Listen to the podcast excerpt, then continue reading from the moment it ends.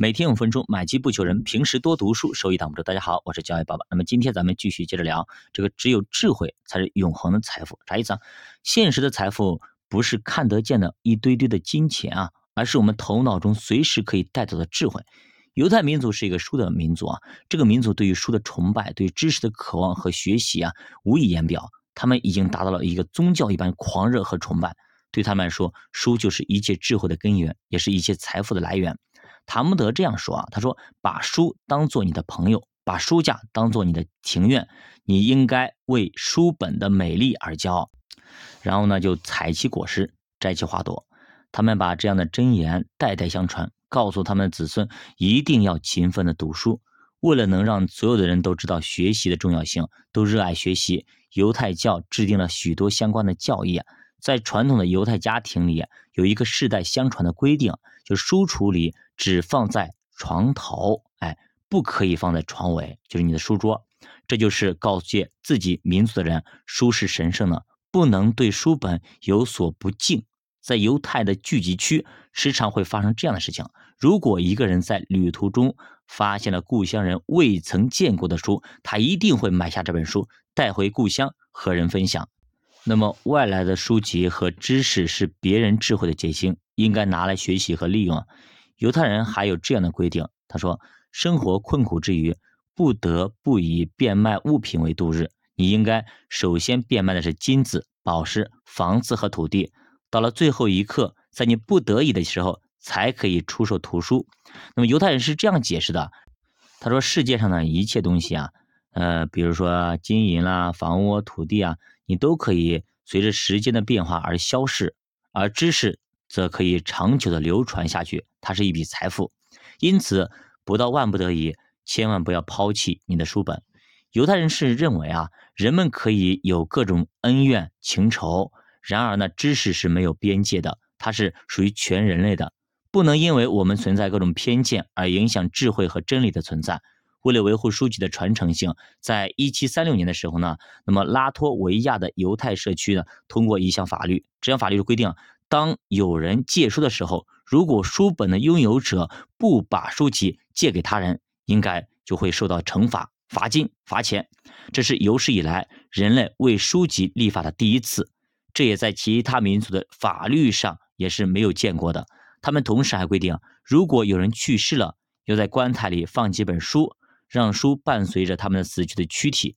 他们这样做的用意非常明显：学海无涯，即使人死去了。但他的灵魂也应该继续学习。对于有知识、有智慧的人啊，犹太人更是充满了敬佩之情。在犹太人的社区里面，他们认为有知识的学者是智慧和真理的化身，是上帝派来引导大家过上愉悦生活的人。他们称之为拉比，所以拉比这个词在犹太人里边是特别特别受重视的。比如说我们第一本读到圣经里边，对吧？他们就称耶稣为拉比，拉比的意思什么？就是老师。所以说犹太人敬重老师是非常非常敬重的，在犹太社区里边属于顶级的人才，就顶级的一个地位了。那么在犹太人的观念里面，犹太教的拉比那就是要比父亲更值得尊敬，因为拉比是整个社区里最有智慧的人，所有的人都应该。听从这位智慧和学识最高的教授的教导。如果一个犹太人在为自己的女儿选择夫婿的时候，他会毫不犹豫地选择一个有良好教育的青年，而不会选择一个世俗有钱的青年。犹太人呢，就是这样的一个民族，尊重知识，追求真理，在知识面前，世俗的一切都要让位。这个观念在犹太的国家里，以色列得到了很好的一个验证。以色列建国以后呢，著名的犹太科学家爱因斯坦，因为在科学上做出了卓越的贡献啊，那么得到世界以及以色列人民的爱戴。以色列人民向他发出邀请，请求他来做以色列国家的总统，但是他们的好意被爱因斯坦给拒绝了，因为呢，他以决心呢要献身科学。许多民族的人都觉得不能理解。总统是那样的尊贵，科学家怎么可以享受这样的待遇呢？但是对于犹太人来说，丝毫不觉得奇怪呀。在他们眼里，有知识的人是最聪明的人，他们掌握着宇宙的真理。那么让他们来统治这个国家，一定是这个国家的幸运和人民的幸福。可以看出啊，他们对于知识的热爱和崇拜达到了一个怎样的一个程度？犹太人热爱知识啊。是因为他们的眼里啊，知识是唯一永远也夺不走的财富。在这个世界上，只有知识才是最重要的。犹太人在历史上不断的遭人驱逐，被迫流浪啊，一流浪就是几十年。他们的财富可以被任意的掠夺，然而只要他们拥有了知识，依然可以凭借自己良好的教育、杰出的智慧、经商的经验，很快再次变得富有。比如说，二战后的德国就非常的迅速的发展了起来，而二战中胜利的中国就很就用很漫长的时间才能发展起来。那么他们的经典如《圣经》《塔木德》等等，是他们再度富有知识和力量的根源。知识是他们在长期的流浪生活中重新振作起来的根本原因，也是犹太民族热爱知识、酷爱学习，以至于达到了如此程度的现实原因。其实犹太人的父母就是这样告诉他们孩子：“他说，知识是一切财富的来源，是唯一可以打开永久财富之门的金钥匙。”犹太人的历史再一次验证了知识的价值。与其把那些有限的财富交给他们，不如把可以永远打开财富之门钥匙——知识来交给他们。其实，财富可以随着环境的变化而变化，它始终处于一个变化不定的状态之中；而知识却是永恒的。它不会随着时间和条件的变化而变化，因为你学了之后就是你呢。那么犹太教的托拉是这样说的：“他说，越学塔木德，生命越久长；精通塔木德的人，便在来世会获得永生。”那我不知道这个是哪里的出处啊？作者是这样写的，那么一派胡言啊。那到底这个人是谁？托拉是谁啊？我也不知道，大家可以去查考一下。这是完全不符合犹太人的规则的。那我我分享一下，只是给大家说一些。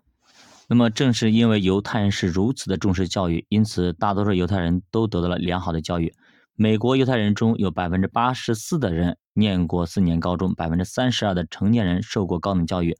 如果想要拥有财富，就必须先拥有知识，这是犹太人的铁律。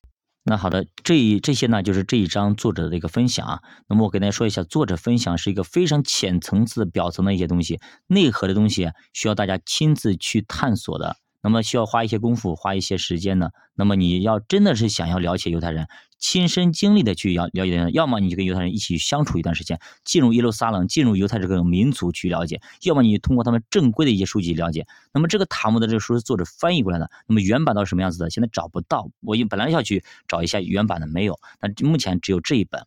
所以大家如果想要了解，那第一本圣经你要去看，第二本呢就是塔木的经要去看，第三个你要去深入的去查考一些相关的资料，才可能真正了解这个民族，真正了解它的底层逻辑是什么样子，它为什么会这样子。我们不能看见，就是我们像如果像坐着这样子，像有点像那个盲人摸象一样的，摸着耳朵是这样子，摸着那腿像就是说大象是柱子，摸着耳朵就是说大象是扇子，对吧？这是很可笑的一件事情。所以说学习任何知识啊。那么某一本书是不可能把这个知识给你全面的放开的，你需要读很多很很多本书，才可能建立起你自己的一个知识体系。你这个知识体一旦建立，这本你就可以去考验一本书到底是好还是坏，哪里有什么不好的地方，你都可以看出来。那这是需要花功夫的，有可能三到五年或者甚至十年以上才可能，而且你要读了很多很多本书之后才可以的。好的，教外读书陪你一起慢慢变富。